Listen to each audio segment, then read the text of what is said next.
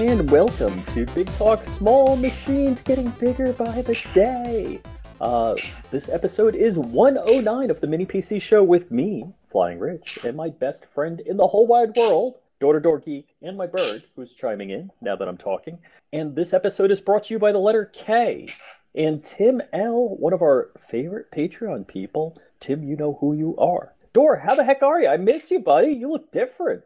Uh, well, I'll say it's been well over a month, and I have no problem in saying I am the reason why, and it's partially because I've been in lots of pain. Uh, got um MRI'd on my right shoulder. Orthopedist told me to stop um uh physical therapy. You need surgery right away. In air quotes. Uh, two days later, they shut down the state of Maryland. Uh, so my surgery's scheduled for July 9th. Um, Wait, wait a second. Let, us just clear this up right now. We we've got to realize that you being in pain is non-essential surgery. Yeah, yeah, yeah, yeah. Because that wasn't essential. Well, but the kicker is, since about March, my left shoulder has been the shoulder that's been killing me. The the shoulder that needs the surgery is the right shoulder. So, you know, I'm getting by. I'm making do the later in the day, the more it seems to hurt. We always record podcast late at night when the kids are asleep. The wife is in bed, um, hopefully, because I always say when the kids are up and the wife is up, door to door geek doesn't exist. Um, family first, c- career first, friends first, podcasting when I have time for it. Yep, yep, yep. Yeah, I hear you. I mean, I I've had my own challenges over the last six weeks. Uh, it, it just so everybody knows, uh, on a whole, uh, and and let, let me first flip this how I was going to say it. I have a lot of sympathy for people out there that are out of work. Um, I know what it's like to be out of work for a long period of time, and there are no good days. The only solace that I took in pulling myself up by my bootstraps on those lean periods was that you're a day closer to getting a job. Every, every day you're out of work is a day closer. And personally, I made it my job eight hours every day to look for a job. So that nine to five, I was behind the desk figuring a way to look for a job. But uh, yeah, I actually working remote is kicking ass. I'm loving it. I'm doing great gardening and stuff like that. So uh, I'm I'm in tinkering, and I got the 3D printer running. So I'm crazy happy. Gotcha, gotcha. Yeah, I'll I'll say I'm not trying to be insensitive because I know there are plenty of people out of work, plenty of people I know who are out of work. Um, with that stated, we clearly have the richest poor people in the history of the world. With that stated, correct. Yeah. I don't think this is. I hope that this country goes down in the record books as being the country that gives the most. Um, the example I use is I've given plenty of straight cash over the past six weeks to local people I know who are out of work because that's what Americans I think are supposed to do. Um, but I also encourage them right now, uh, and I didn't hear this quote literally, Rich, until today, but supposedly this is an old quote from Old Wall Street, and the and it's the saying goes something in, something in the way of it's time to invest when there's blood in the streets. And here's the reason why the stock market is not a relation of what's happening. The stock market is a is a reflection of the aspirational future. Okay.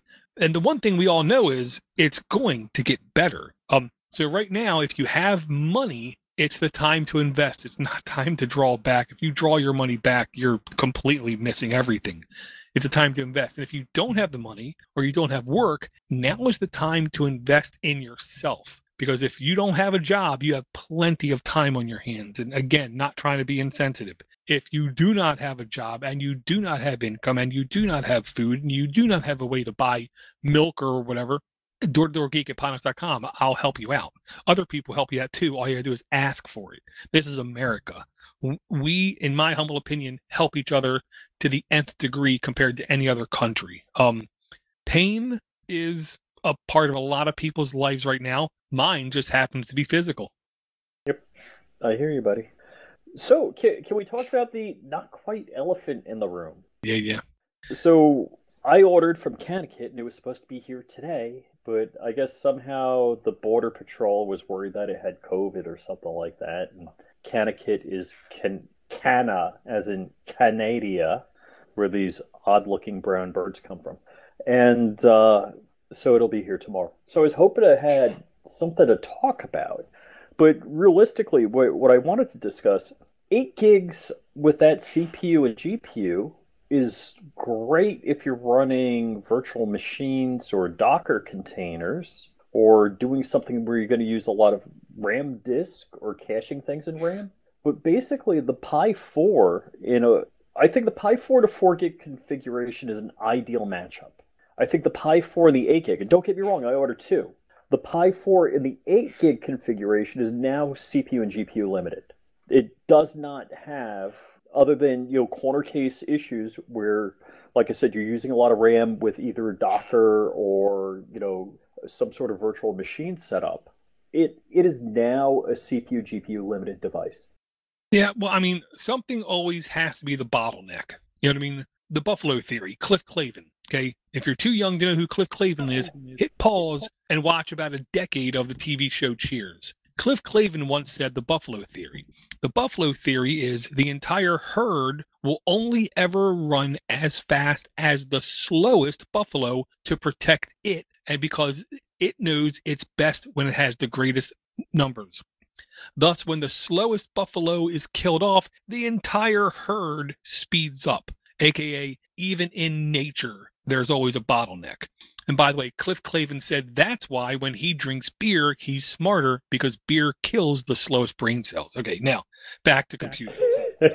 There's always a bottleneck. And me and Brian yesterday uh, had a phone call for about like an hour, and we're where we talking. Whoa, whoa, whoa, wait, wait a second. Hold on. I get, stop the presses here. You have a phone? I have a phone, but I called him on my desktop because of my shoulder. I can't hold the phone to my face for more than 30 seconds without it really hurting. I want everybody in the audience to know. Dor, how long have we known each other? My sense of time is really bad, Rich. At least eight years. Do, do you know I don't have Dor's phone number? Well, if it makes you feel any better, when I called Brian, it was from a Montana area code. and I don't live in Montana because it was from my computer. Um, and one of the things we talked about was, well, you know, there's always going to be a bottleneck, and it's like picking your poison. What do you want to be your bottleneck? So you have to then take another step back, ask another 20 questions, and say, what is your use case? Um, I believe traditional computing, okay, RAM helps a couple things. It helps games because loading a game always goes into RAM because RAM actually doesn't exist. RAM is just faster, more volatile hard drive. That's all RAM actually is. So I always said it's always good for games, it's always good for graphics, and it's always good for virtual machines. And that is a really sexy hardware you got there, Rich. Um, yeah, I'm kind of cheating. Uh, the top one is a um, Rock, uh, not the Rock Pro 64, but the Rockchip 64. That's it. My my other Pi 4 is doing something at the moment.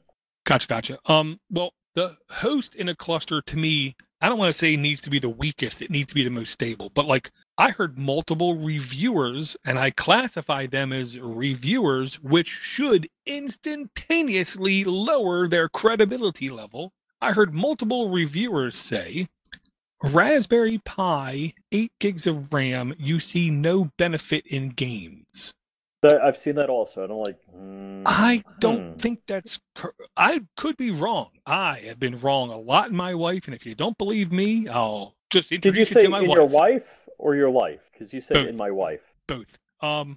So here's the thing: Who is this eight gig thing designed for? But then let's take another step back. Why, as a company, would you? Now, I do also believe they killed the one gig version, which to me is just completely taking the entire third world and throwing it out the balcony. Take the entire educational section and just throw it into oh, the gutter, are, kind of thing. Are they selling the two gig version for the one gig price right now?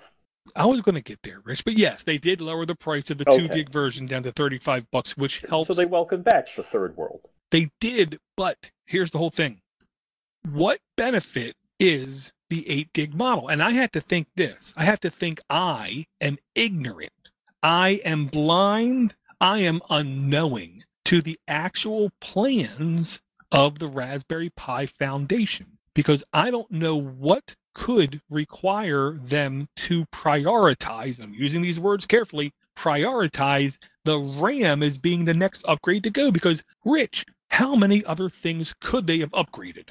Uh, well, okay, so let, us take a look right here. Let's see, am I pointing? So if you can see the top board, the top board has a full H full size HDMI port. The bottom three boards are Pi 4s, and they have these micro HDMI ports that totally suck because nobody on the planet uses micro HDMI for anything. So if they did put two HDMI ports on, full size, that'd be a big deal. Um, if they did upgrade the GPU so that you could do two 60 frame per second 1080p streams, that would be a big deal. If they went to a quad core processor, that would be a big deal. Um, if they bumped up the clock rate, that would be a big deal. Yep. If they would have gotten rid of all USB 2.0 and went for USB 3.0, that would have been a big deal. Oh yeah, yeah. So, good man, because I I didn't mention that because other boards. I mean, I could grab my Odroid N2, and what Odroid came out with. What was their other board recently? Uh, there's the Rock 64, and there is the Rock Pro 64, and I'm trying to remember. Because uh, Odroid has a board. Um, I the think it's N2 another four gig. Is it the N2? And well, not the N2. It's a like a. I, I got to go to a Ameridroid and look. Well, okay, they could have gave us four USB 3 ports. They could have given us dual physical NICs, gig NICs. They could have given us eMMC storage, which is clearly faster, more stable, less volatile, more reliable than SD cards. They could have given us an NVMe port on the bottom of the drive. They could have done a lot of other things, is my logic. So for them to prioritize RAM honestly tells me the only true thing, the only true, true, true thing that really benefits from RAM, in my opinion, is virtual machines because virtual machines cannot share RAM. I know of ballooning and all that kind of stuff, but RAM needs to be exclusively allocated for. Everything else on these mini computers can be shared. So I have to believe them prioritizing the 8 gig thing was either a cost benefit analysis decision or they knew virtual machines would be a like a game changing type of change they could make. So with um VMware 7.0 that just came out was it a month ago? They the industry more than a rumor was that there was going to be a ARM based fling that came out along with it. And so far, I haven't seen the ARM based plane. Well, the two people I know who went to the last two um, VMware Cloud, what are they called? Um, the VMworld. VMworld. They said the buzz about Raspberry Pi was very prevalent and like it's it, it's going to happen in air quotes any day now kind of thing uh and i don't understand what the hesitation is for. Um, I know, you know, I, I know Azure is making money hand over fist. EC2 is making money hand over fist. Google Compute is trying really hard to be a real boy. Um, I don't understand why ARM based server things like this have not just taken completely off by now. Um, I'm happy to see the Raspberry Pi Foundation the Broadcom owned initiative called the Raspberry Pi Foundation. I'm happy to see them doing advancements. But again, I question what were they thinking? Um, I don't claim I need to understand everything, but I would like to understand some stuff. Mm-hmm. Yep. And in the typical fashion, all of the normal, in air quotes, because let me tell you something, none of them are normal. Uh, all of the normal people released plenty of videos and plenty of reviews and plenty of articles uh, showing the differences between the Raspberry Pi 4 4 gig and 8 gig model. There were slight differences on the board itself. All it really was with, with circuits moving very minutely was really the only physical change. Every old case will continue to work, is the good thing. Um, the only guy I knew who actually drilled into actual operating system performance benchmarks in 8 gig needs was ETA Prime, and ETA Prime's opinion was there's no benefit to anybody right now upgrading to the 8 gig model, but caveat. If you do open 30 tabs, if you do open 4K GIMP files, and you do expect a very desktop like experience, you have to get the 8 gig model. But if you're buying a brand new one right now today, he said you should buy the 8 gig model only because it will give you like the longest lifespan of any Raspberry Pi. And that I utterly agree with him with. So yeah, he he talked about the idea of future proofing, and okay. Yeah, and there will be a link in the notes to a YouTube video of ETA Primes where he's giving away seven items. Um, he's going to give them away seven days from today, I believe. Uh, today being Wednesday, June the 3rd. So I believe it's June the 10th is when he's going to give them away. He's giving away seven items. Among them, he is giving away two Raspberry Pi 4 8 gig uh, boards. Uh, and it's basically called SBC and handheld giveaway 450,000K. I'm sorry, 450K subscriber giveaway, Pi 4 8 gig, retro compute, LattePanda, and more. And I'll say it like this a huge amount of the people on YouTube I will go out of my way to not support because I believe they are really scummy manipulative, clickbait kind of people. Don't hold back, door. Tell us how you really feel. I, I really do honestly believe ETA Prime and guys like explaining computers are not that kind of people. I really do believe they are the kind of people that really enjoy learning, sharing, and giving things away. So if you definitely want to show somebody on YouTube some love, ETA Prime, I think, is a really good guy. I'm just jealous of his sub numbers. You can be. Um, it took him years. That was hard work. Because, because like one of the things I'll say is, if you take a look, a close look at his hands of ETA Prime, I don't know what his job is, but I tell you right now, his job is utterly manual. I don't know if he like replaces tires on Mack trucks or he's like a, a or like a high end diesel mechanic, but those hands have seen some serious manual labor. I mean, my hands are like babies' butts compared to his. Dude, I, have I've actually had issues with my hands because my skin is getting too freaking soft. It's really bad.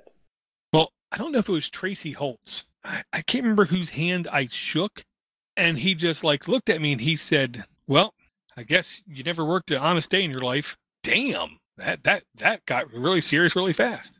Well, it actually so two things are, going on in my life, or, or I'm just recovering from. I, I, had a skin issue in my hands for like two years, and uh, but that has left my skin very soft and thin.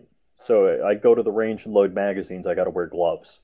But okay, so the Odroid I was thinking about was the Odroid C4, which is a four gig version, I believe, of the Odroid C2. I don't know if the CPU is upgraded. But I believe if you look at it, so this is a $55 4 gig board, and I believe it has four USB 3.0 ports. And because I have so many tabs opened on my MacBook Pro, it is crawling out of snail's pace. Well, my question is, is okay, I, hmm, I'm sorry, Rich, I also had a phone call with uh, somebody else about a month, two months ago now, and it was uh, Joe Heck. Joe Heck is the mastermind behind um, the single board computing show that unfortunately only had one episode, and I can just tell people this right now. If he would have had 10 episodes, it would have taken me a thousand episodes to convey as much intelligence as he would have on 10 episodes. Um, I had a conversation with him where he was very openly complaining about the Odroid C2 and a quality issue where uh, multiple people were complaining about plugging USB devices into it and having the board basically kill the device. And I never heard of such a thing. Um, was so it's a power issue, I assume. Um, that's what I gathered. The four wires coming out of the USB port. One of them is power. The other one is is ground. So it's either the power or the ground. One of them was not in air quotes acting right. Um, and I never heard of such a thing. My Odroid C2 ran rock solid two straight years as a home theater computer. Never had to reboot. Never had to do anything. Everything worked just fine. And I will say it like this: I am not going to lie whatsoever. I really, really, really came close to pulling the trigger on this Odroid C4 4 gigabyte model because of the stability I experienced with the C2 because it had four USB 3.0. Now, I would literally only ever use probably two of them, okay? I'm not going to lie, I'm not going to kid myself, I'm not going to, you know, over overstate anything. Um this to me just seemed like a really nice solid board. Um and then I had the phone call with Joe Heck and I, I'm like mildly afraid of the board is what I'll say. It is an RK3399, but it is a really good ARM processor. Uh, I love the fact that the board's red. I'm not going to lie. Uh, you have eMMC, you have SD, you have four gigs of RAM. Um, it seems to me like this is a really competent board, completely fanless, by the way, which honestly is one of the things I love. I love to love fanless boards. Um, 50 bucks to me seems like a really fair price.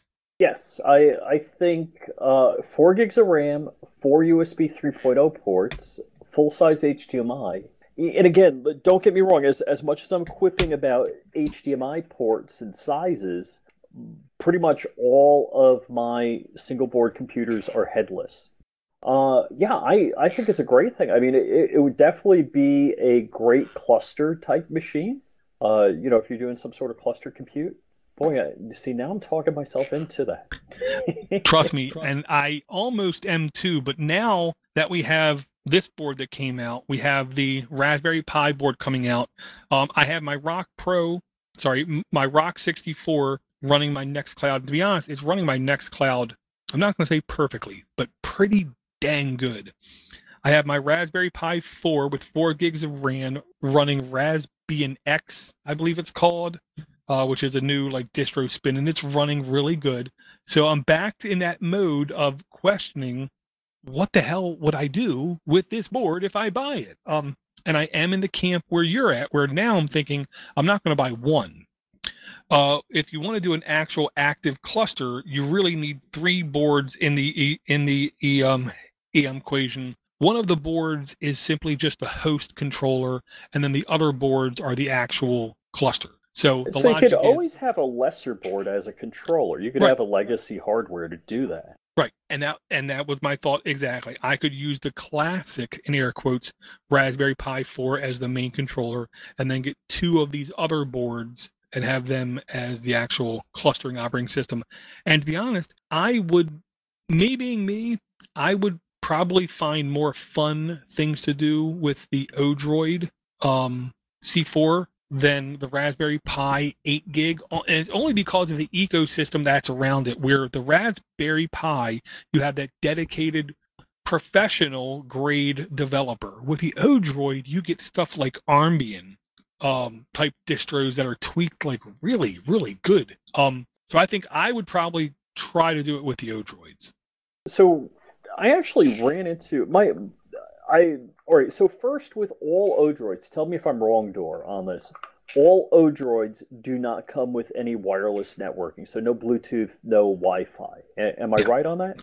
They they come. I'll say this: more enterprise ready type of, and that's the way I describe it. Where they come much more standards based, like all USB 3.0 ports, no 3.2, full HDMI, no micro, no Bluetooth, no Wi-Fi. Because to be quite honest, onboard Bluetooth and Wi-Fi one will never be as good as a dongle. Two always adds to the price. Three will never perform as good as dedicated hardware.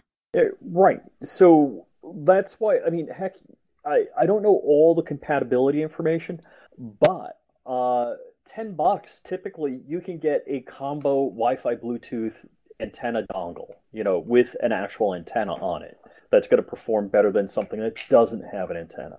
Uh, so yeah, I I do I do like the bang for the buck that you get with the Odroid. I, I like what they deliver, and I'll now being that I have precisely one Odroid N2 and I'm a big fan of it. Haven't used it enough, and I've used the heck out of my Odroid XU4.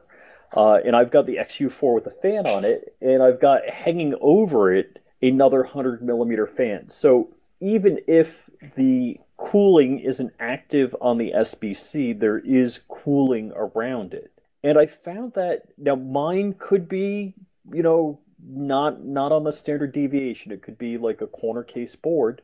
Oftentimes, I find that my board, if you know, if I log into it when I'm doing something, like because uh, it's my Plex server, it does a whole bunch of things. That it's actually pretty damn hot. It's saying this is reducing the life. You know, I'm I was just figuring that the temperature monitoring is incorrect. You know that either the Armbian software is not reading the temperature right. I don't know. I could have a dud board. There, logically, in my mind, there's no reason for that thing to run hot. But regardless of that, um, the wife and I sat down to watch a movie. It'd play for a few seconds and then buffer. Play for a few seconds and then buffer. So, like, all right, I'm done with that. It, and it was actually a movie we wanted to watch. It wasn't something we wanted. You know, I downloaded earlier. So what I did is uh, I have a NUC uh, VMware Lab, and I just uh, loaded Plex onto the NUC. I SSH the movie over, played fine. So with all of that said, I think I am going to put into service my Odroid N2 as my new Plex server because the Odroid XU4 I think is you know at its limits. Yeah, I'll say we, me, you, and Brian, and a couple other people I know have experienced the flammability we call Orange Pi. Um, and I'm not talking bad about it. What I'm saying is, if you take a look at the price, if you take a look at the performance, and you take a look at the temperature, there's a three way thing going on, kind of like the project management triangle in America. There are three things in the project management triangle you as a consumer can only pick to optimize two of them. There's price, there's speed, and there's quality. If you're paying a low price and it's high quality, it's going to take forever. If you want something quick and it's going to be cheap, it's going to be really bad quality. Okay. I feel like the same kind of thing when it comes to computing and with that. So, yes, I agree everything on the face of the planet runs hotter than a Raspberry Pi. Um, with that stated, I kind of believe Odroids, for the most part, will run just fine with doing things. And I will say, I ran my XU4 with the fan. It gets hot. Uh, hardwired into my network. I've streamed, I know, 1080p content to one device that was wireless um, and it ran fine. It took 30 seconds for it to start to stream, but then once it started to stream, it ran fine. I watched a full movie.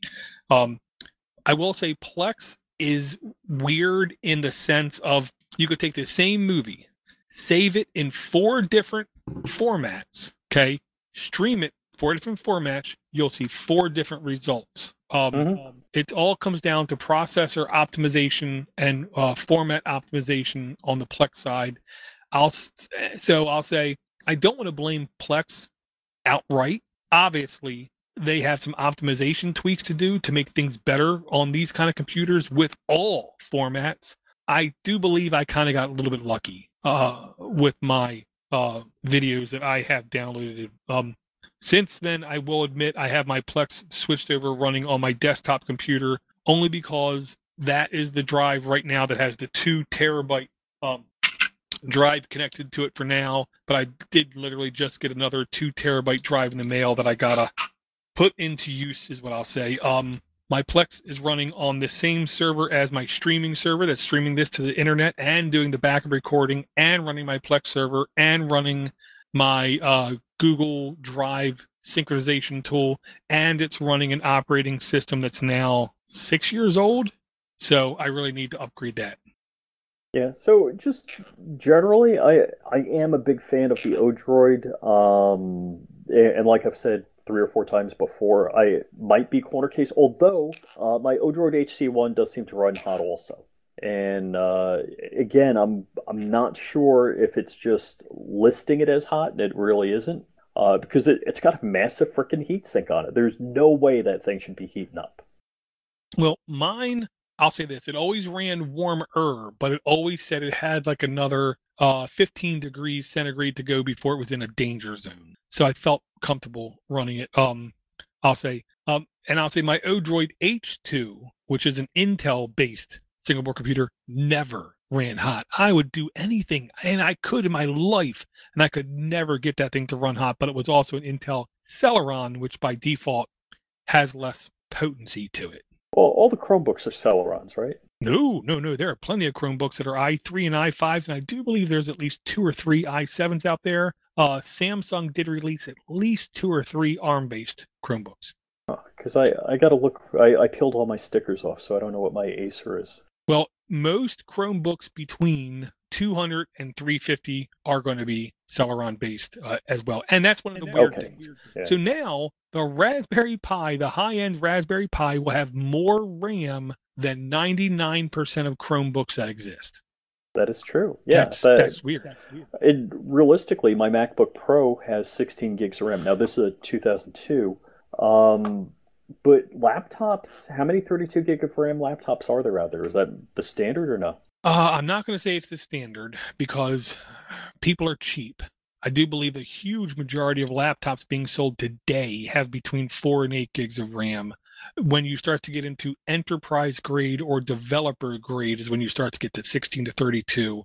I know a couple years ago it was difficult to get 32. Now there's a huge amount of uh, enterprise grade aluminum body grade um, laptops where you can get 32, but I haven't seen, I believe, any with 64 yet. Yeah, and just uh, realistically, the the way I'm thinking about it is, uh, I don't think I want a laptop uh, with much more capability than a Chromebook. Yeah. Typically, I don't edit mobile. The only thing I can't do is edit videos, and, and typically I don't edit on the road. So pretty much a Chromebook fits whatever I need to do. It does with me, but I always want a portable computing device that can be my main rig in an emergency type situation. And that's what I always think. And that's why I always want to have that i7 16 gig of RAM portable device. Realistically, I almost never utilize its potential.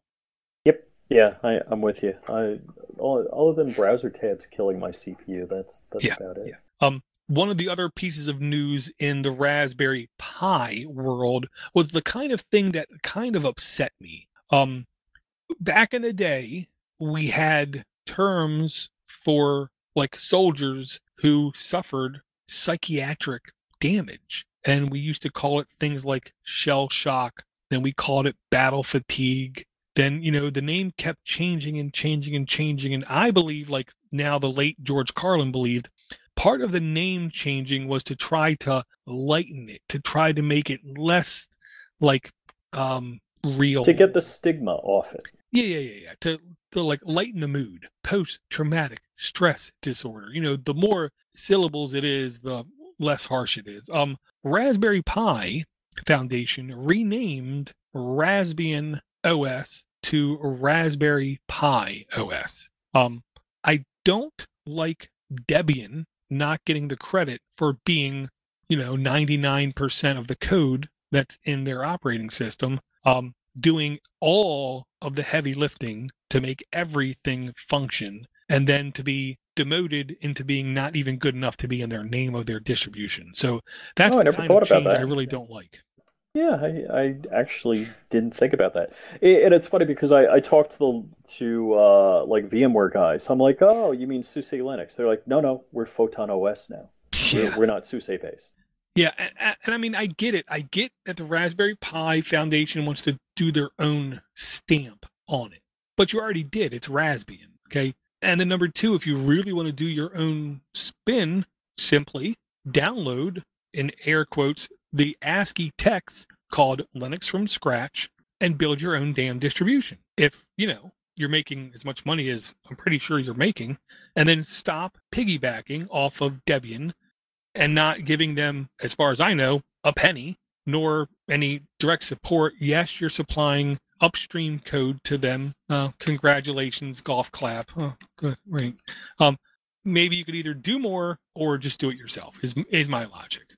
Um, one computer I absolutely wanted to highlight, and the only reason I wanted to highlight it, Rich, because I have very mixed feelings about it. Okay, it was line, which makes no sense, sixty nine in the notes. it can't be line 69. You're Well, looking I at the wrong gave you- spreadsheet then. I gave you, I tried to invite you. So in your email, you should have a link. Yeah, you should have a link that I just added you to, uh, like like a, a half hour ago.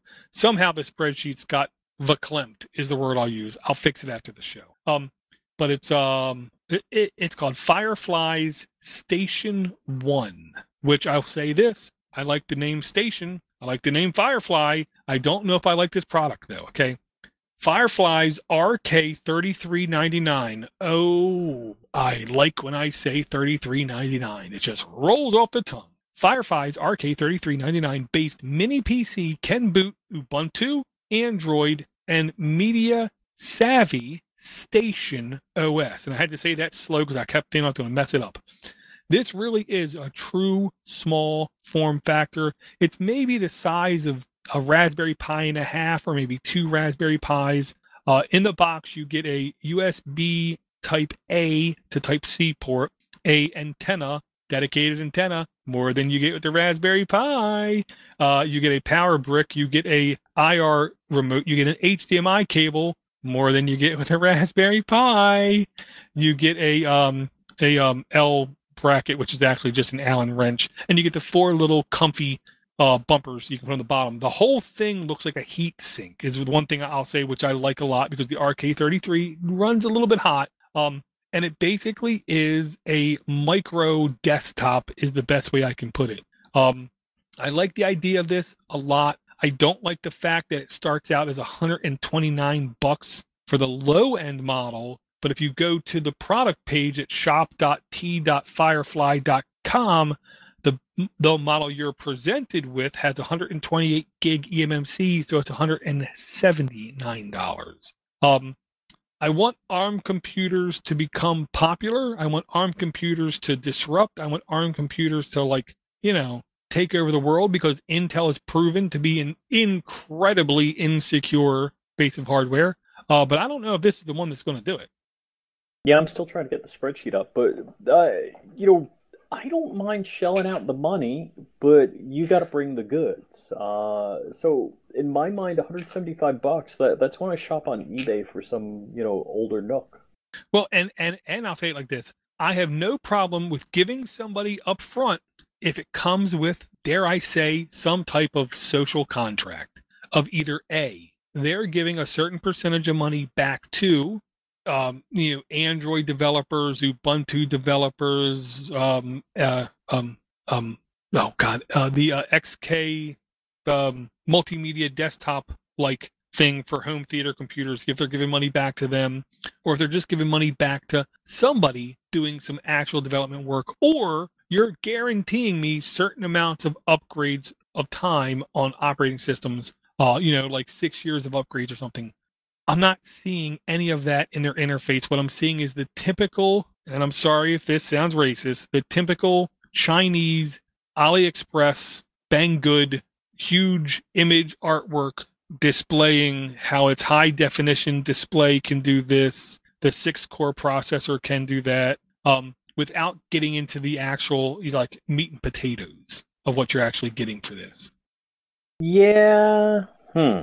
Yeah, that that's kind of uh if that's what it smells like, I'm sure that's what it is, and I'd look to stay away from that.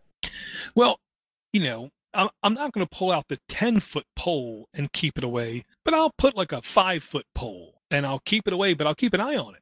Because if they're successful with this, maybe they do have good intentions. And maybe their station P2 will cost a little bit less money and provide a little bit more stability and a little bit more longevity and a little bit more functionality and maybe a port or two extra. And then maybe the P3 might hit that sweet spot of goodness kind of thing. So this is the kind of thing I, I, I want to keep an eye on. I'm interested to see if they have any success whatsoever. Uh, because again, the RK33 processor right now in 2020, middle of May, might be the easiest ARM based processor to program towards doing basic computing things. Maybe not high end 4K 60 frames a second thing, but to do normal base kind of things, it might be the easiest one to like, you know, program towards. Hmm. And it has a good name, Station P1. I mean, how can you forget that? You, you can't forget to P. And I'll say, so many boards I've seen out there have so much worse names with long strings of characters that are nonsensical that make no sense and you know this is just station P1. I can remember that. Dude, I'm too loaded down on my computer. It's barely loading that web page. Well, I blame your internet connection as being abused by something else. Um, another no, I'm one. just abusing the memory of my computer. Gotcha. Well, another one. If you want to Google, it might be easier. It's called Commander Pi. Um, and I'm really upset that I can't remember where the hell I saw this at. Um, this was basically a very easy. Oh, this was another ETA Prime. That's what this was. This was another ETA Prime video where Commander Pi was a very easy graphical interface to deep advanced features in Raspberry Pi, including you could very easily overclock your GPU and your CPU through this GUI interface. Um, this is the kind of tool I'm encouraging anybody who's just starting to dabble in with the Raspberry Pi and you want to push it to the limits. You need Commander Pi. Now, this does come by default baked in with uh, the Raspbian X, I believe it was called. Uh, yeah, Raspbian X operating system, which comes with LibreOffice, Steam, Chromium, all kinds of stuff. Um, but yeah, this Commander Pi is baked into there, and it made it very easy for me to, when I boot up, have it default to performance mode, which just works. Easy stuff. Oh, and I'm going to see if I can find the link to this one, Rich. I actually spent. Oh, there's a third. Okay, now really quick. In the in the notes is going to be everything that we missed for the last six weeks. We're not going to be able to talk about everything, but everything we missed in the last six six weeks, including a $31 home router, Wi-Fi 6 enabled, uh, that is a Honor router, a Huawei router. Here's the reason why. They changed the Wi-Fi 6 specs as soon as all this Rona went crazy they changed the specs, which means everybody who already had Wi Fi 6 things on the shelf needed to dump it as quick as possible because the spec just changed to where the Wi Fi 6 will be able to carry a longer distance and be a faster speed. So if you don't need the best thing ever, Honor put out a router that's Wi Fi 6 enabled for $31. Does it do mesh routing? No, but it's a great, in my opinion, IoT backend router where you don't okay. need superb routing. You just need something that works and future proof. This will support most of the Wi Fi 6 bands, is what I'll say. Not all of them, but most of them. So for 31 bucks, that's a steal. And so the line 11 I, I want to take a look at, but unfortunately it's open crazy slow. The feature comparison? Correct.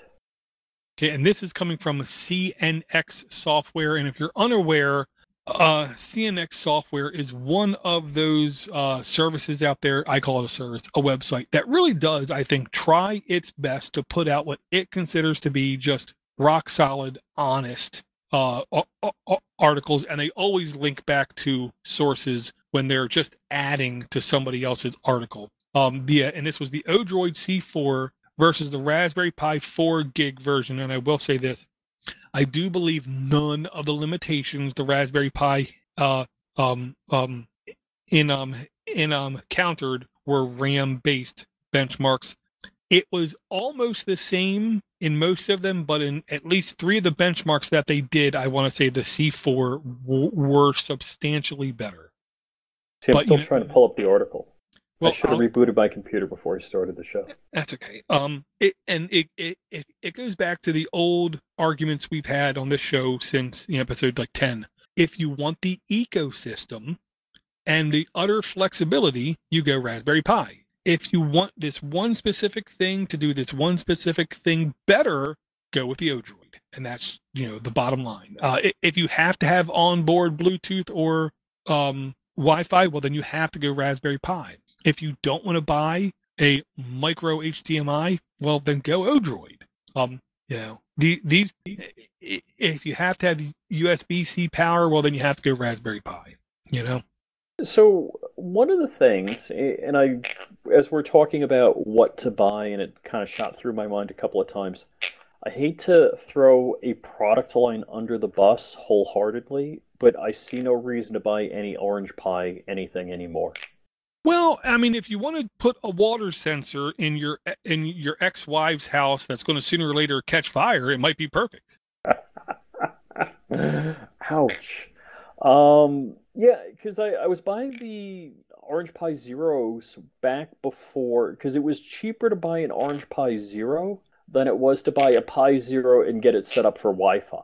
So that was my use case for the Orange Pi Zero. But now that the Pi Zero Ws are $5, uh, it makes no sense to have an Orange Pi Zero and the Raspberry Pi Zeros are finally becoming more available. I'm not going to say they're ubiquitous. You can go in and pick five of them up, but they were definitely becoming more available. Um, and I will admit I spent some money, Rich. Of course, me being me, it wasn't a lot of money. Uh, line 44 in the notes. I went and I pre-ordered this.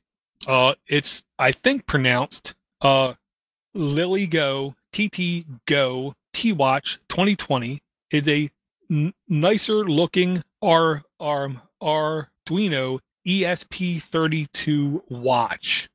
Um, I'm not a smartwatch guy. I don't want to spend $300 on a watch because I'm going to break it. Okay. But this is a programmable ESP32 based watch that literally was like 30 bucks. Uh, but it, I've seen that and I've thought about it. I now I do have the Gear S3. Is it Frontier or whatever? And I I got it for two hundred bucks. And I am notoriously hard on watches, and I have not broken this thing yet. In fact, it still looks. I mean, there's some scuffs on it, but it looks pretty good still. I'm I'm impressed. Gotcha, gotcha. Um, I'm sure the specs on the Samsung would blow this thing away in every shape, or form.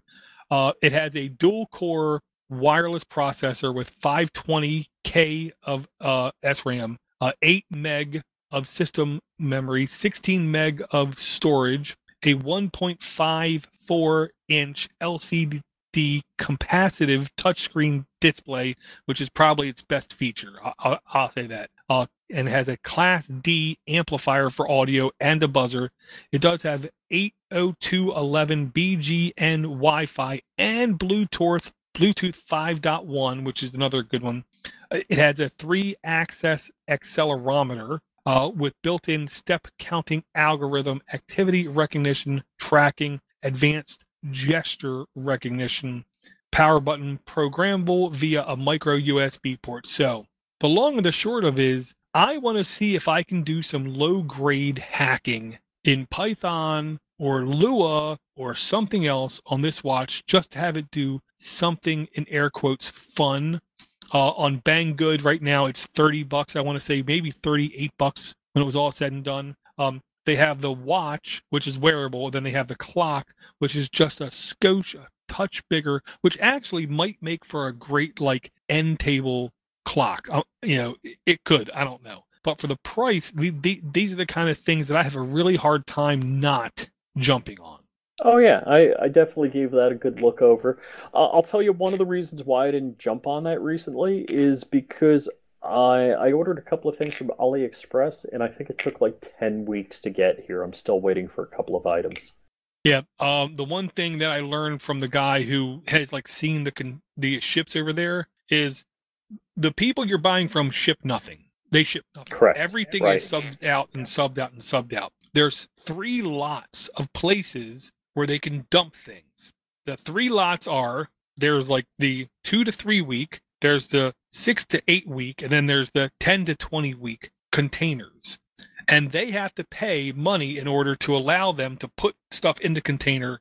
So it's a question of, you know, did you pay enough? And are they, you know, passing the money down enough or are they keeping it for themselves kind of thing? Because I've had things like literally the Pinebook Pro from the time I got a shipping notice to the time was at my front door, I want to say was just under 10 days, which blew That's me nuts. away. That's straight from Hong Kong. And then I've had times where I buy something, it's literally 12 weeks later, it shows up at my door, and I forgot about it.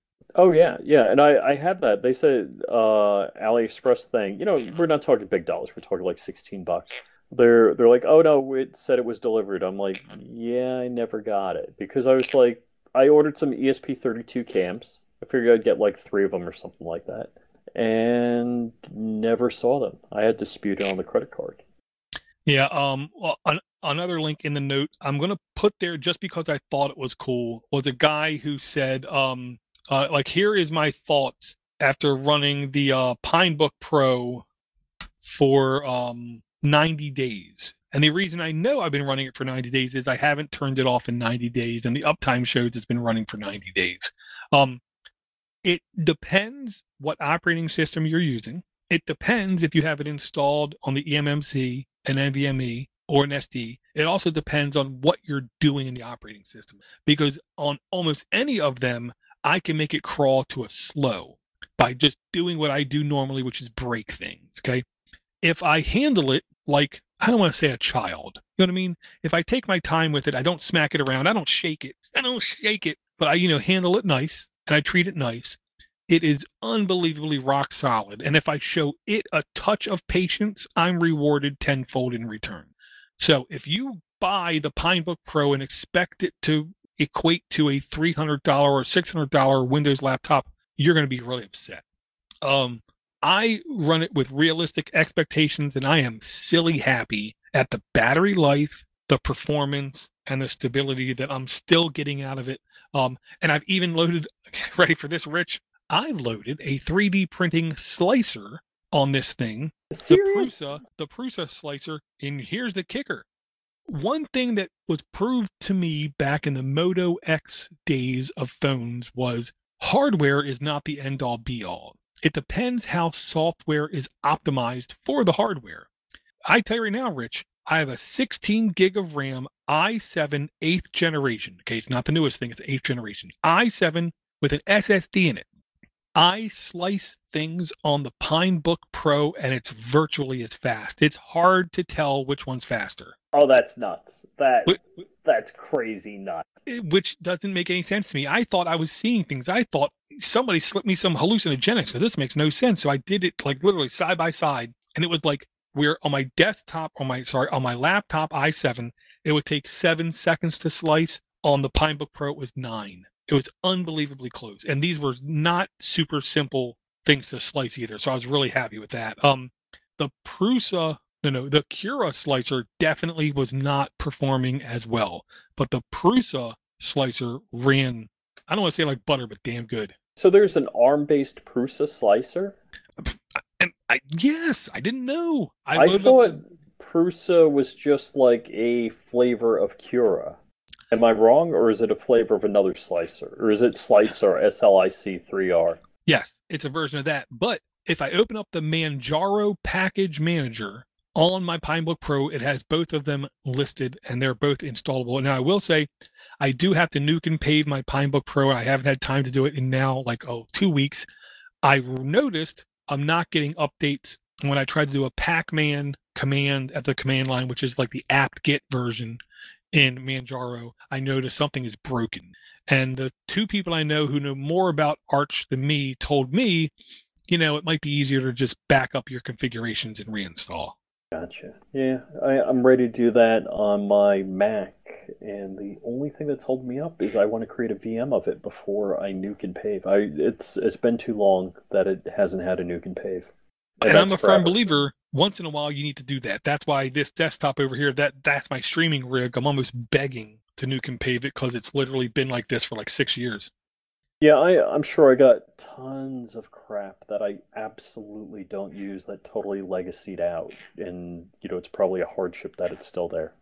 Right. Um. Now going back a little bit, the ETA Prime giveaway also included a couple like handheld uh arcade emulation based systems which i will say he's a big fan of um, i like the idea of a lot of these emulation solutions we're getting on mini computers two things to mention really quick uh odroid go advanced um just had a like silent background update and now they're going to ship them where they're going to have four lr buttons on it uh, with a 3.5 inch color display running an RK3326 processor.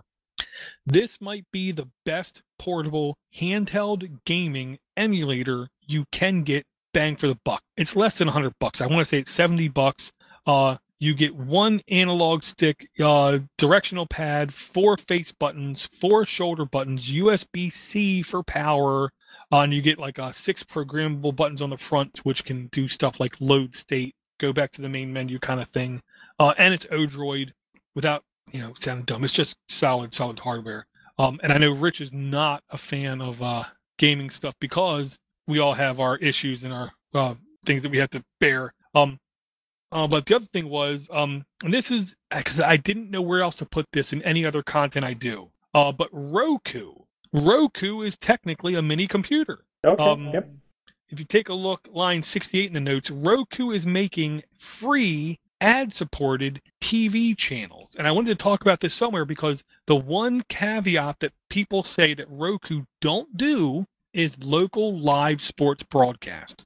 And they're right. Okay. Roku, you can do Netflix, you can do Hulu, you can do Disney Plus, you can do Crackle, you can do YouTube, you can do all kinds of stuff. But if that if there's local live support uh, channels that they just do not do, Hmm. what if Roku's big move is literally coming out with their own custom local based channel driven content? Um, to where you don't need your local channel 2, your local channel 11, your local channel 13 or 5. You actually have your local in air quotes Roku channel. Well, isn't Plex doing that? Plex has a lot of local stuff also. Uh, they're starting to try it. I don't know if they're going to be successful with it, but they're definitely trying it. But but I hate to say it, for the most part, when I get to when I look at Plex, I'm looking at for something I pulled down. I'm not looking for them to show. You know, it's just not how I've been trained to use it, Eh, and I know it's there, but I don't go to it. Well, and I hate to say it, I hate, I've said that a lot to show. Maybe we're not the targets for such content. We're the old graybeards. They want to attract Yep. the new people. Um, the one thing that I did learn with Windows 8 was they don't care about current user. No company Mm. cares about current users. All companies only want to report to their shareholders and to the stock market. We grew by X amount last quarter, and we have a a- a- and we have a expected growth in the next quarter. All they care about is the new subscribers, the new numbers, getting the new people to say, "Okay, well now you got me, I'll join." Um, I think Plex, honestly, Plex, eh, their days are numbered. We already have two um, uh, people in Congress who were approached, asked by the powers that be in Hollywood, what are you need to ask Plex what they're doing to protect us copyright holders. So I think the days of Plex are numbered. Um, Roku, on the other hand, any piracy you get on Roku, you tried to get. You went out of your way to get. Where on Plex, it seems like almost a given. A certain amount of content you're going to consume on Plex is copied DVDs or Blu-ray disc. So, yeah, one of the things I like about Roku, and uh, Roku, for the most part, it, it's kind of changing a little, but Roku is agnostic. And so with Roku, you can get YouTube. With Roku, you can get Amazon Prime. With Roku, so Roku basically plays in the uh, it's like the best combination of Amazon Fire Stick and Google whatever Chromecast. And you get both because if you get Fire Stick, you have to sideload YouTube on it or uh, YouTube TV or any of those things. Where with the Roku, you get the best of both worlds. Is this a Miley Miley, Cyrus thing? So, oh, you don't have any daughters. No, no, no. And I'm really happy about that too. Okay. So, so that's that's why my preferred device and preferred device du jour, let me say, because that can change over time, is the Roku. Uh, that's you know, if people ask me what to get, go get a Roku. Yeah, the wife just got a Roku Ultra with the remote with the plug in it where you could plug headphones in. Oh, uh, yeah. o- Or because of the Ultra, you can load the app up on your phone and have the audio pipe through to to your phone. Um, I watch nearly nothing. Um, I listen to all my content kind of thing. Um, so I'm never going to touch the Roku. Uh, Plex, I will admit, uh, every like couple weeks, I just log in and I log into friend servers just to see what's new. And then once in a while, I find something like quite literally rich between me and you. Um, All in the Family season one, Oh, jeez. Uh, Soap, Soap season one was another one that I had to watch. Um, Send um, me the link, man, or or just tell me where it is. uh, Cosmo, um, season one, Connections, season one with James Burke kind of thing. And it's just uh, okay. I'm I'm watching that. Uh, one of the ones that caught me off guard was um, I had to get a copy of it. Was Private Eyes, a book. It was a movie with Tim Conway and Don Knotts from like 1979. It was in the Really? time period where humor and timing was transitioning, and they were focused on what used to be um interesting movies. I want to say very interesting movie. Two unique comedy styles um from absolute professionals who just were out of their league. They were out of their time. But I digress. Oh, so is there anything else in the notes you uh absolutely must uh talk about? Because I, I have one more I was going to bring up. Go for it. Um, I will speak very ill about anything I want, and I don't care. Take it. Um, because here's the whole thing. 99% of the time I talk ill about something, it's because I know it can do better. I know it should do better. I know it can do better. And I don't understand why the hell it's not doing better. Pi hole is one of those things, it never did as good of a job as I expected it should have. Okay. One of the things was I really didn't like the I really didn't like their web interface, to be honest. Um, so what I found was um, FlutterHole line 58 in the notes, FlutterHole for Pi hole, and I have to say that really slow, which is something you can download from the Google Play Store. And what it is, it's a dedicated app you can install on your phone. And then when you're connected to your local network, unless you're crazy and you port forward it publicly, when you're on your local network, it allows you for easy administration of your Pi hole. And to be honest, some of the screens I saw when I logged in were screens I don't remember seeing when I log into the admin interface. It seemed a touch better than the standard admin interface, is what I'm going to say, uh, that I saw on my Pi hole. Okay. Uh, the Nextcloud deck. I'm just clicking on this. What is this? So that's line 23. Yeah, um, Nextcloud Deck, I believe, is basically like rebranded Nextcloud, uh, where it was like Nextcloud and Nextcloud Hub. Nextcloud Deck seemed like a activity timeline pro- project management solution. That's what I'm trying to think of. This integrates project management, team focused task deliverables in your next cloud. So we're hypothetically, we could say we're a team Rich, I I need you to research what's the best calendaring solution. I'm going to take a look at our project and see what's our best communication platform, and I'm going to ask Brian at the same time to just schedule and, and organize a newsletter kind of thing. And then we we we could use Nextcloud Deck to be our collaboration project management platform. Oh, okay. Yeah, I was just curious. I'm you know big fan of the Nextcloud, and I was just curious what they're up to. Yeah, and it's I don't um uh, and it's especially I'll say this Android focused because I will say it like this: whenever I tried to do to dos, whenever I tried to do task management, whenever I tried to do just notes of like things to keep track of, if I didn't have it immediately available in my pocket, I was not keeping track of anything. So it has to have Android uh, uh, application support, in my opinion, or else no one's going to use it. Gotcha. And yeah, I will say I'll I'll I'll take this opportunity to say it's to me painfully obvious how Nextcloud is completely annihilating and destroying OwnCloud in its dust. Kind of like how LibreOffice turned OpenOffice into a, a has-been, an afterthought. Uh, like it never even existed. OwnCloud, as of right now in 2020, might as well not even exist because no one is getting the attention no one is getting the love. No Mhm. one is getting the community. No one's getting the support. No one's getting the publicity like Nextcloud is getting. Um, and I'm all in favor of it. Um, because I do believe their core is more open focused and community focused than um the other ones are. Is what I'll say. Yep. Yeah, I'm like I said, big fan of Nextcloud. Okay, last thing I'm going to put in here, line 29 the notes. And this is the kind of thing I love, love, love because we have these enterprise grade and air quote solutions out there like Wattbox, W A T T B O X. Solutions that range from like 60 bucks to like $3,000. When you're looking at it, being a nerd who you know, who actually knows Doctor Who and actually understands what a capacitor is, and you're looking at it thinking, how the hell does this thing cost this much? But it does. Okay. Um, you can build with $3 in parts. This is on Lil Putin. Build a automatic router reboot thing for $3 worth of components. Basically, it's just $3 of components that does a constant ping using ESP8266 ESP01 relay board.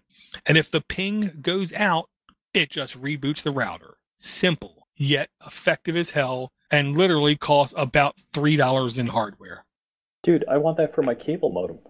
I want that for a lot of stuff, like my sanity. If my sanity stops replying, just, you know, have me reboot. Like I'm gonna have to look on eBay for the parts. Yeah, and it points to a domain I never heard of, what I made dot today, which I will just say is an interesting domain filled with all kinds of hackery kinds of things going on, is what I'll say. Um, it's a different kind of website. The best way I'll put it. All right, Rich. Uh, what is the best, easiest, fastest, simplest way if people want to uh, chat with you? Uh, flyingrich.com always gets me. Uh, so there's a contact me there. You see pretty much most of my social media. It should be going through an upgrade soon, so it'll look less awful, and uh, we'll have that to look forward to.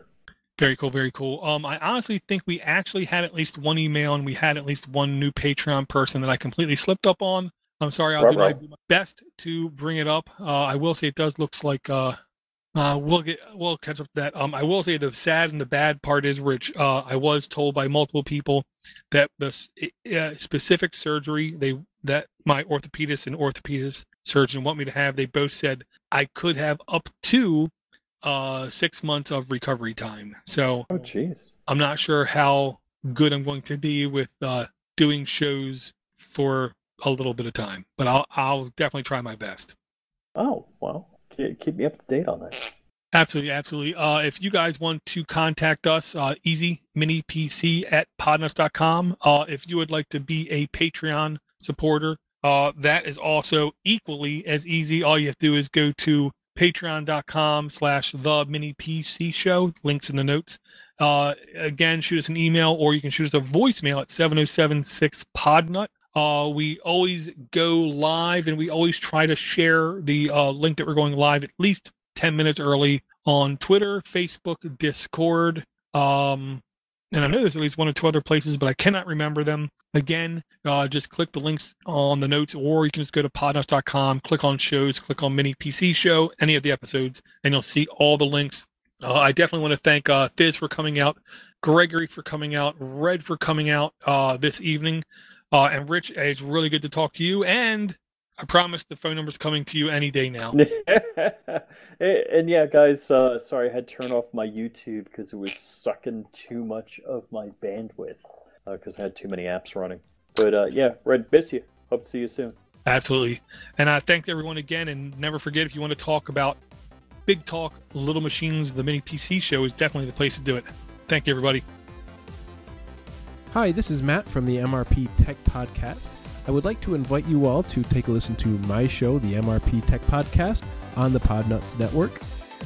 The theme for my show is Everyday Tech for Everyday People. We talk about Windows, Mac, Linux, iOS, Android, Chrome OS, and anything else technology related. You can find us on iTunes and you can find us by searching in any podcatcher. We hope you take a listen and let us know what you think.